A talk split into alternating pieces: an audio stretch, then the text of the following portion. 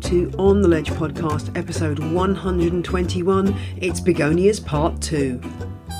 We'll be hearing more from Steve Rosenbaum about how to take care of the wonderful foliage that is the begonia genus, and I'll also be joined by Scott Zona, palm expert, to answer a question about a curiously skinny palm. Thanks to new patrons Heather, Monica, and Marianne this week. Great to have you on board. I know Christmas is an expensive time of year, so I'm really super grateful that you've decided to join the clan of people making a monthly donation to On the Ledge. And if you'd like to join them, then do click onto my show notes at janeperrone.com. Just scroll down the episode notes and you'll find the information at the bottom. Just a bit of housekeeping about the Christmas period. I will be putting an episode out over Christmas. I'm not exactly sure when it'll drop. It just depends on when I can get to work on it because, as usual, uh, sickness and lots of Christmas commitments are crowding in on me at the moment. But I will get a Christmas episode out at some point. What I would say is that it's not a normal episode, it's going to be something a bit different some of you might love it, some of you might be totally nonplussed. So, well, we shall see. So, subscribe to On the Ledge to make sure that you get the chance to listen, and I'll be back to normal on January the 10th for a normal episode. By now, all patrons who donate $5 a month or more and who gave me their postal address should have received their festive card from On the Ledge. If you haven't, then do drop me a line and I can check what's going on with that. It was a real joy to write those cards and remember all the happy conversations I've had with all of those patrons, and I hope you like them too. I shall be putting up the image that went on the front of the card just before Christmas so everyone can have a look because it's an absolutely gorgeous illustration of me and Wolfie surrounded by plants, done by the very talented Kiara Long, who is an illustrator. But without further ado, let's hear again from Steve Rosenbaum because I had so many questions from listeners about begonias and it's time for us to get some answers. So, if you haven't listened to episode 120, the first part of the begonia episodes, then do go back and listen to that now because it will make much more sense that way. And if you have, here's a reminder about who Steve Rosenbaum is. He is the founder of the wonderful Steve's Leaves Nursery in Texas and a grower of many a fine begonia. I begin by asking him to talk about some of the more select begonias that he sells at Steve's Leaves. Well, one of our best sellers, it probably is our best selling begonia, is one called Pavonina. It's also called the peacock begonia. You know, keep in mind these these plants uh, without human intervention, either these plants or if they're a hybrid, their parents grow somewhere in nature without without our help. And so, you know, we have to kind of if we're having tr- trouble with a plant, we need to try to figure out what it naturally would have and what we can do to uh, simulate that in our homes. Uh, Pavonina, uh, there are a lot of failures with that plant, and we try to warn people that it has to have very high humidity. The humidity makes it the most challenging, and it has to have, of course, the rec- correct lighting and water, as we talked about. There's some other, there's Amphioxus, there's some others that we grow. Uh, that one also needs very high humidity. Back to the Pavonina, one of the things that bothers me about that is I'll look online and see uh, people selling that, and they only show pictures of it. So, so what it's known for, its claim to fame, is if you uh, uh, take a flash picture just right, it'll come out in iridescent blue and very pretty. But a lot of the online sellers will only show you what it looks like if you capture it with a flash picture just right. Um, and that's very misleading because the plant looks nothing like that. It's not an iridescent blue in normal daylight. So our main picture on the website at uh, stevesleaves.com, we show uh, what it normally looks like, the coloration, because uh, I, I, just that's something that just really rubs me the wrong way to uh, uh, that uh, a lot of other people do because they know they can sell more if they mislead people, and so people do need to know it does not have that iridescent color just in normal daylight. Uh, but it is a, a, really cool novelty, and it's it is rewarding if you can get a get the pictures right and everything, and and have that iridescence come out. Completely, but you're absolutely right. There's so much uh, crazy stuff going on out there. From you know, I've seen you know succulents that have been given a, a, weird filter so they look purple and all kinds of crazy things going on uh, and right. people unfortunately fall for this stuff but i suppose that's a more subtle version as in yeah this is the plant could look like this but it's not going to turn up uh, you know your your plant's not going to look like this to the naked eye without any other uh, in, intervention but you you really do have a lovely range of begonias and there's so many tempting things on your website that make me want to give some of these begonias a go again. Uh, the one that, that does really well for me, and I don't even know what it's classified as, is Begonia luxurians. I guess I love it because it doesn't really look like a begonia. It just looks, with the palmate leaves, it looks so unusual. And I found that for, as somebody who's, as I say, has killed a lot of begonias, I find that one particularly easy to grow. That's good to hear that you're uh, having good luck with that. There are begonias that mimic other plants. There are some. There's one called foliosa that's called the fern leaf begonia. There's other begonias that look even more like a fern, and uh, there are begonias that I've seen that look almost like a hoya and but you know they're not when you see them bloom and they have the typical begonia flower. They are such a diverse family, aren't they? There are some incredible ones. If somebody was going to start with with rexes, for example, is there is there an easy rex that you can start with that's widely available that you'd recommend people giving a go to get into to rexes and and get started without um, having that experience that I've had so many times of losing them or thinking you've lost them? Uh, one of the ones that's my favorite, but part of it's just the way the coloring is, uh, is a, a, variety called Fireworks by Michael Kartuz out of California. Uh, he's the uh, hybridizer, and um, so that's one of my favorites. But it, it's not necessarily easier than a lot of the other varieties. But once you get the the conditions right, that opens it up to growing lots and lots of types of uh, rexes. And I think really my rule is if I really love something, then I will take really good care of it. If I'm kind of uh, not so interested, then it tends to be get ignored more. So the more you love something, I think the more care you're prepared to take with it. Yeah, that sounds like human nature. Yes. Yeah, exactly, exactly. Let's get on to the subject of propagation because, as you say, um, it's a really a great and fun thing to do with begonias. I had one listener who um, got in touch to say that she had a white rhino begonia and two different nurseries had told her that it was very difficult to propagate. Is that just nurseries trying to keep their themselves in business, or are there any begonias that are difficult to propagate than others? Because I thought they were all quite easy. Well, I assume she's referring to begonia venosa and uh, that one is rather difficult. It's easy to overwater. Yeah, I would agree that's a challenging begonia. It's very slow growing. Uh, we very seldom have it. I don't even know if we still have it in our collection. I think we do. Um, yeah, very slow, but it loves uh, drier conditions. Um, now, I've heard of people trying to propagate it by seed. Uh, in general, you know, but it, they're not easy to come by the seeds and you have to be careful online. A lot of people are selling, you know, they'll sell you whatever you want it to be, but they're they're bogus. But with begonia seeds, they're like dust. They're very very fine, and so you want to surface sow them on uh, we what I prefer is uh, on some kind of fine or medium vermiculite and surface sow sprinkle the seeds on that. Some people like using just a seedling mix uh, or uh, some people will use a regular potting soil and top it with the seedling mix, and that you surface sow it, and you, so you have to keep the surface moist. If it dries out, then they're not going to germinate. What are the easy begonias to, to propagate in terms of, of leaf cuttings or, or leaf petiole cuttings? Begonia rexes seem to be quite fun to propagate. What's your techni- technique with those? Mm-hmm. Well, the rexes and other uh, rhizomatous type begonias are normally done from leaves. Uh, if it has a rhizome, if you have a older, say, beefsteak begonia and you have giant rhizomes all over the place, you can cut the rhizomes up. Every time you make a cut, you are taking a chance that disease organisms could move in. So it's a little bit risky, but some people prefer doing rhizome, uh, cutting up the rhizomes. Uh, we prefer to do leaves and uh, I prefer leaf wedges. Uh, there's an old fashioned way of taking a leaf and making slits across the veins and then putting the leaf flat against the soil to um, to root in.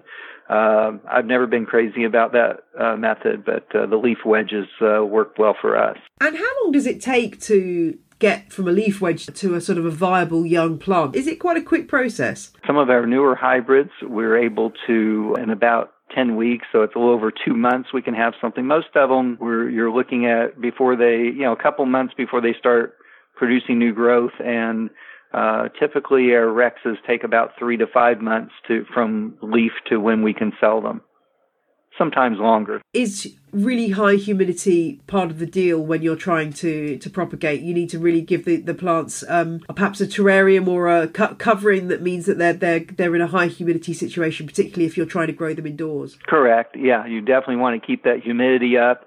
And some people, if they don't have a terrarium or an inexpensive way to make a terrarium like environment for the plant, is to take the uh, plastic bag and put it over the pot. You can use a coat hanger for um, a wire coat hanger to make a frame for it, or some other kind of wire, or anything you uh, chopsticks to hold the bag up, whatever uh, you you want to do to uh, kind of make a little tent um, that's kind of sealed up that you don't have a lot of. Uh, you want to keep that humidity in.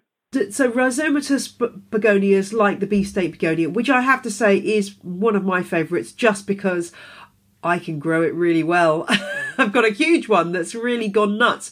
So I like that one just because I can make it look nice. But so I can take, I can sort of cut rhizomes off that. Are there any other techniques for begonias, for, for other begonias that, that I could try? We talked about seed. Is there, we missed any other techniques that you might use? Most people don't have a tissue culture lab at home, but they can be grown from tissue culture.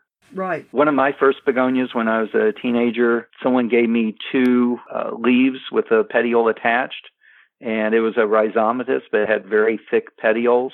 And I started that. I, I planted one cutting in soil and one in water, and really the one in water rooted better. So you can sometimes start them in water, but some people say that when they try to root things in water, they just rot. So it just depends on your your conditions. Yeah, I find it's hit and miss with with that, but it does, sometimes if it works, it is the easiest method and less stressful method. So um, I guess if you got lots of leaves, it's worth a gamble. There's also a, a di- different variations on the wedge uh, of leaf propagated uh, begonias.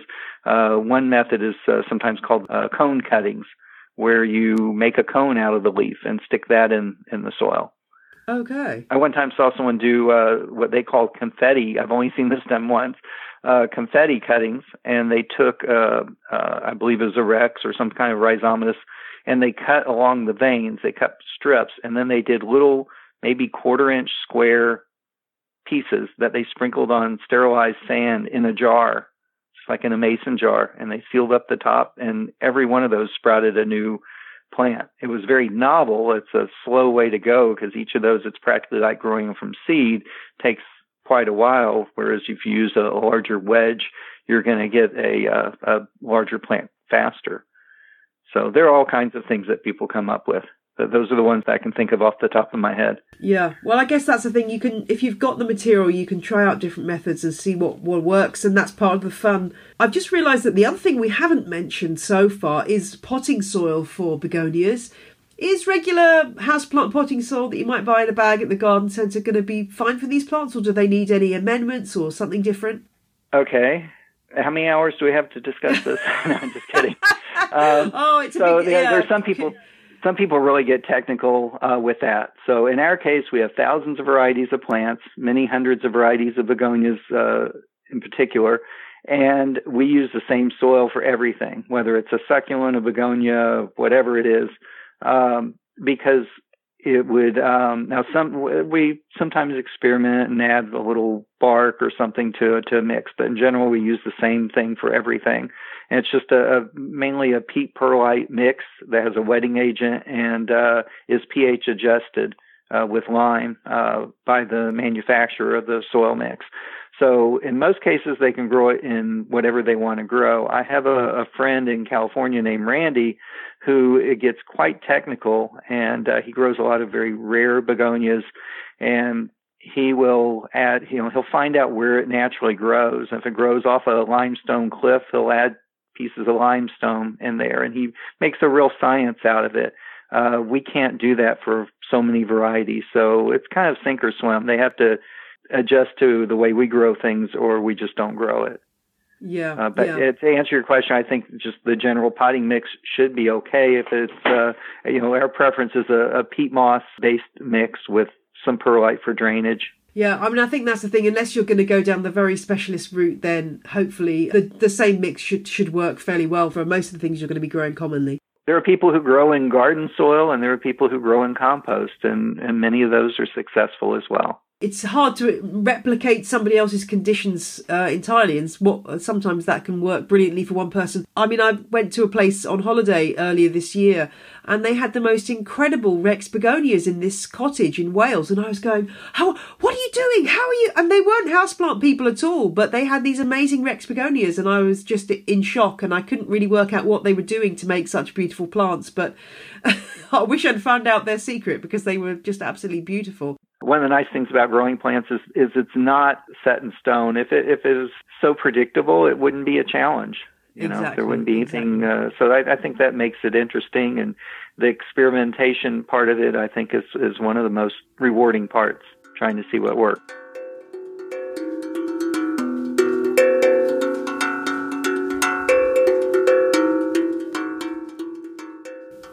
We'll be back with Steve shortly for more begonia info, but now it's time for question of the week, and I had to call on an expert this week to answer the question, which is about a palm. And so, guest of the show, Scott Zona was the man I needed to speak to. I gave him a call earlier this week, and here's what we discussed. Scott, thank you for joining me to answer this question from Milda, who has sent a picture of uh, what she describes as a skinny palm. Now, I've sent you this picture. She's got a problem with it because it is so skinny, I think. But first of all, I was looking at this. I, my first thought was parlor palm, but I don't know if I'm I'm on the money with that one. No, I think I think that's exactly it. I think it's uh, parlor palm or Chamaedorea elegans, um, and yeah, it's it's a it's a beautiful little house plant, and she's doing a great job growing it. It looks looks actually pretty healthy. So she's worrying unnecessarily then about the size of the stem. I guess the reason possibly is that we see these parlor palms being sold usually as young plants, a cluster of them in a pot, don't we? That's right. They're naturally a single stem palm, but growers usually put several plants or seedlings in a pot together just to have a a more lush, more uh, uh, attractive product. But this is just one plant. She's growing the plant really as it normally would grow in nature. Uh, and it looks like it's doing quite well. And the stem is naturally skinny. She says in her accompanying message that she had three plants in the pot originally, but two had died off. I guess uh, that sometimes happens when you get these young seedlings that just fail to sort of fully establish, but the remaining one seems to be doing okay. As you say, it's listing to one side. Is there anything that Milda can do about that issue? Yeah, well, I, I think probably, you know, her originally she had three seedlings, and, and this one is just the survivor of the competition, you know.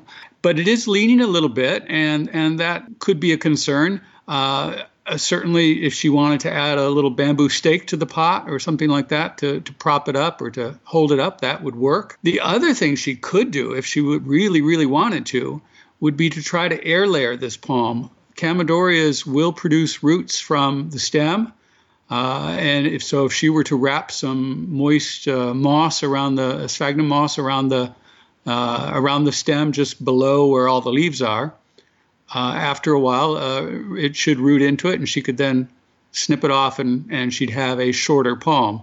The the base, the palm, her her original base, the, the stem, that won't resprout. I mean that that'll be that'll be the end of that but she could shorten the palm basically by by air layering it if she wanted to. Although I think the palm looks fine as it is, and uh, it's pr- it's pretty good. I I think the the questions that I get to on the ledge they veer between people who've got plants that are actually fine but are worrying about them, and people who aren't too worried but their plant is basically dead. that's the two the two camps that the questions often fall into. I mean, I guess the other thing that's a good health sign for this plant is it does seem to have uh, some kind of inflorescence on it, which Milda sent a picture through. She wasn't quite sure what it was, but I'm guessing that's that's the parlor palm's inflorescence, the it, kind of spiky, spiny, well not spiny, but bobbly, thin green hand almost that's coming up Yeah, it's a, it's sparsely branched uh, flower stalk. Uh, the the flowers on this palm are um, nothing very showy, obviously, and, and they're small little green flowers, greenish flowers. Uh, this is actually uh, looks like a female plant. The the male and female are separate plants in in Chamaedorea.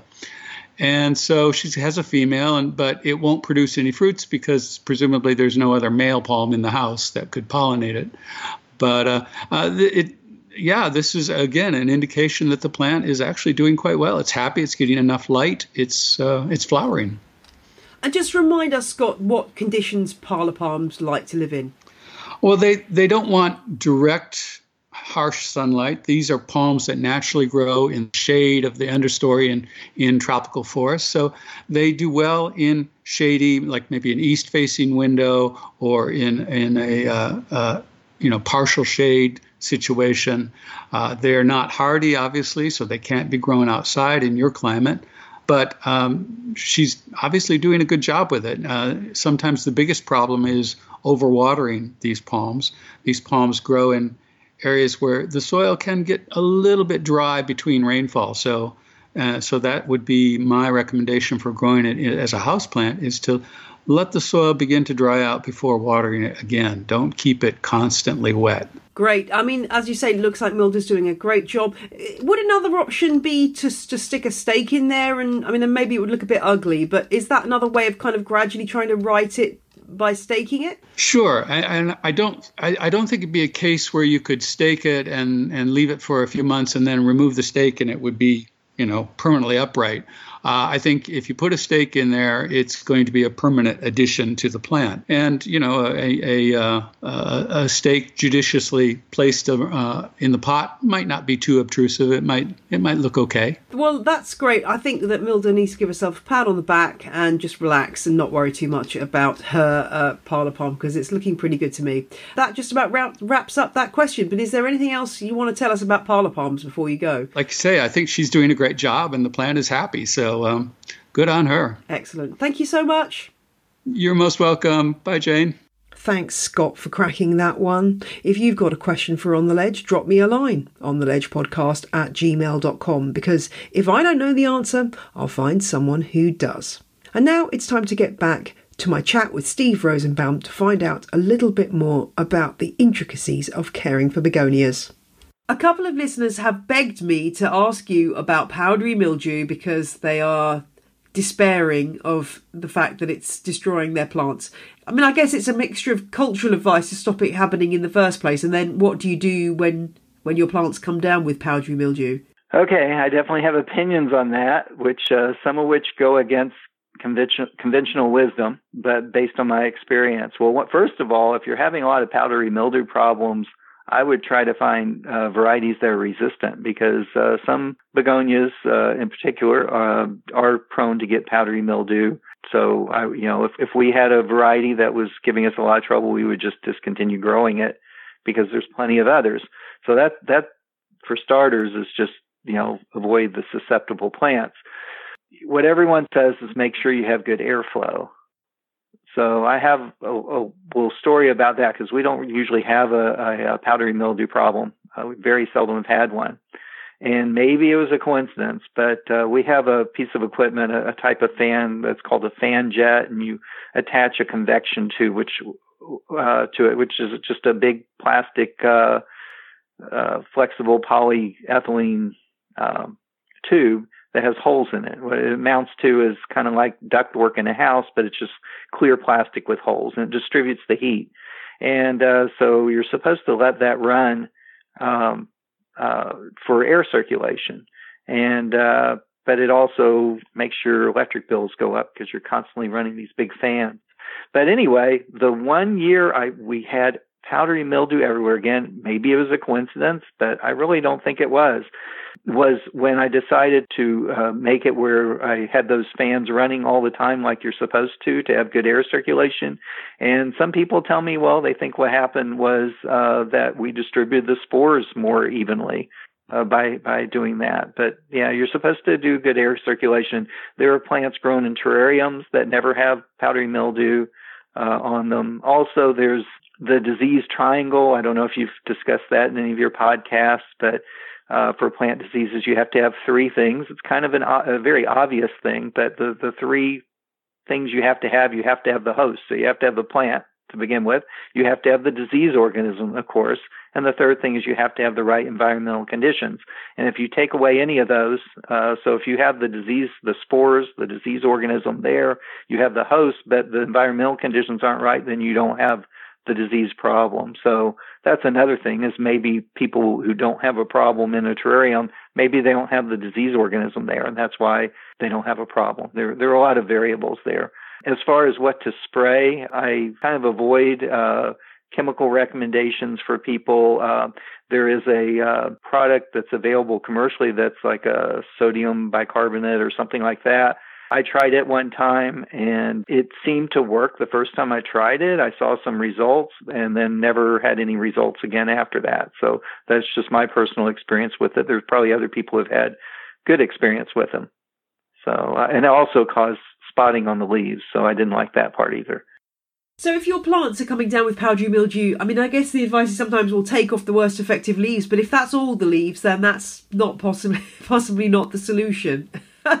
well, it, it, might be. As I said, uh, remove all the leaves and throw it away. You know, yeah, as yeah. I was saying, you know, pick another pick another plant to grow yeah. that's not so susceptible. Yeah, I guess that is the thing. And sometimes you have to accept that it's not going to happen for you with with a particular plant, and uh, admit defeat is some admitting defeat is sometimes the best way forward. Okay, powdery mildew we've dealt with. Somebody's asking about cleaning begonia leaves. Uh, some of them are very hairy and uh, have interesting textures and silvery patches and things. Are there any good ways to clean them, or is it just a shower, the occasional shower? I would say the occasional uh, shower is is what I would recommend on that because as you pointed out, there's some leaves that, you know, if it's got a slick, hard surface, like I mentioned before, beefsteak begonias, yeah, you could wipe that off, but there's no need to really do that. Just rinse off the foliage with gentle spray of water and and that's all you need to do.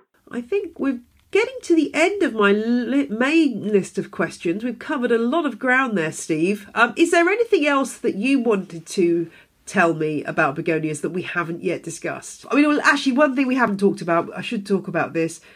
Can you tell me a bit about begonias, small begonias that do well in a smallish terrarium setup? You know, something I'm, I'm not good about thinking of a lot of varieties off the top of my head. I, I, uh, what I do better is if we're walking through the greenhouse and I'll say, in, in which I would like to invite you if you're ever coming to Texas, I'd like to give you a tour. I had a listener from Texas say to me, "Oh, I really hope you're going to come to Texas soon," and was telling me all these places to visit. So, yeah, maybe a visit to Texas should be on my horizon. Uh, when you're looking for plants for terrariums, are, are you looking for particularly compact varieties and ones that like high humidity in order to keep them happy in that terrarium setup? That's what you're looking for, isn't it? You don't want huge things that are going to get huge that you're going to have to keep hacking back. Correct. There's a variety called, I think it's Mini Merry I think Merry M E R R Y. That's one that I really like. That's dwarf. Uh, for the most part, we also we don't grow many uh, dwarf uh, varieties because we're trying to fill out a, a four or six inch pot. So uh, a lot of people don't. If they see a little two inch pot, they may not see the value in that. It may be just as old. Uh, although it took less bench space, it still age wise might be the same as a much larger plant. So monetary reasons, we don't grow a lot of uh, smaller varieties. That makes perfect sense. Some of them you can grow in the terrarium, and uh, and if they outgrow it, either get a bigger terrarium or or transplant. But yeah, you can you can do a little research online and find out what the uh, final size is of the uh, of the plant. One thing that a listener wanted to ask was tips on pruning begonias. Now, I'm not sure I've had many begonias in my life that have needed much pruning. They seem to self prune by losing leaves, but presumably when you're dealing with plants that have got too big, it's just a question of just making clean cuts and making sure that you're not taking off too much in any one go if you're pruning plants back. Well, with so many growth habits, it's hard to make general statements. Uh, if it's a cane or shrub type begonia, you would trim it back. So you'd want to trim it a little shorter. You want to cut it back to a node, just above a node, uh, so you don't have a, an ugly stub there. Um, and then you want to trim it back a little farther. I've seen people trim their plants back to the height they want, and then they're saying, "Oh, it's already too big because it produced the new growth." Well, you need to you know you want to cut it back a little farther so that when it does produce the new growth, it goes gets to about the size you want. And then be sure and stick the cuttings that you take off and share them with your friends. Yeah, that's very true. That's the best way best way forward. If something gets too tall and lanky, sometimes it's better to start some new ones, uh, and uh, then you'll have a, a shorter, compact plant. Yeah, that's very good advice. I think having having some backup plans has certainly worked well for me for plants that I've kind of struggled with but have finally established. And I've, but I've got some new plants coming on that I can uh, fall back on when things go wrong, as they sometimes do. well, thanks, Steve, for talking to me about begonias today. This might be the cue for me to go back into the crazy world of Rexes and, and, and give a couple a try in the spring. Okay, I hope so. thanks very much, Steve.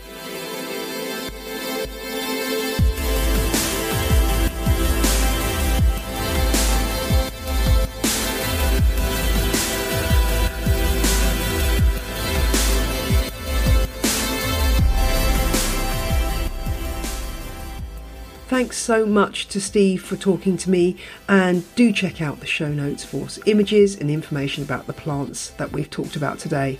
Thanks for all of your support this year. Every single one of you has been absolutely crucial in helping me to keep on the ledge going, and it's a delight to continue bringing you plant chat. I hope you all have a fabulous festive break, and if I may misquote the wonderful RuPaul, if you can't love yourself, how in the hell are you going to love your plants? Can I get an amen up in here?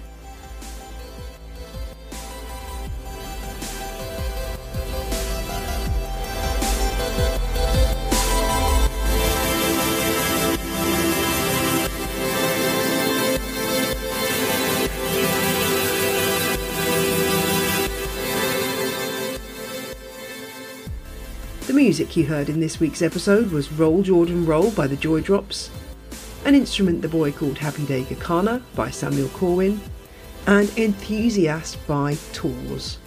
All the music is licensed under Creative Commons. See my show notes at janeperrone.com for details.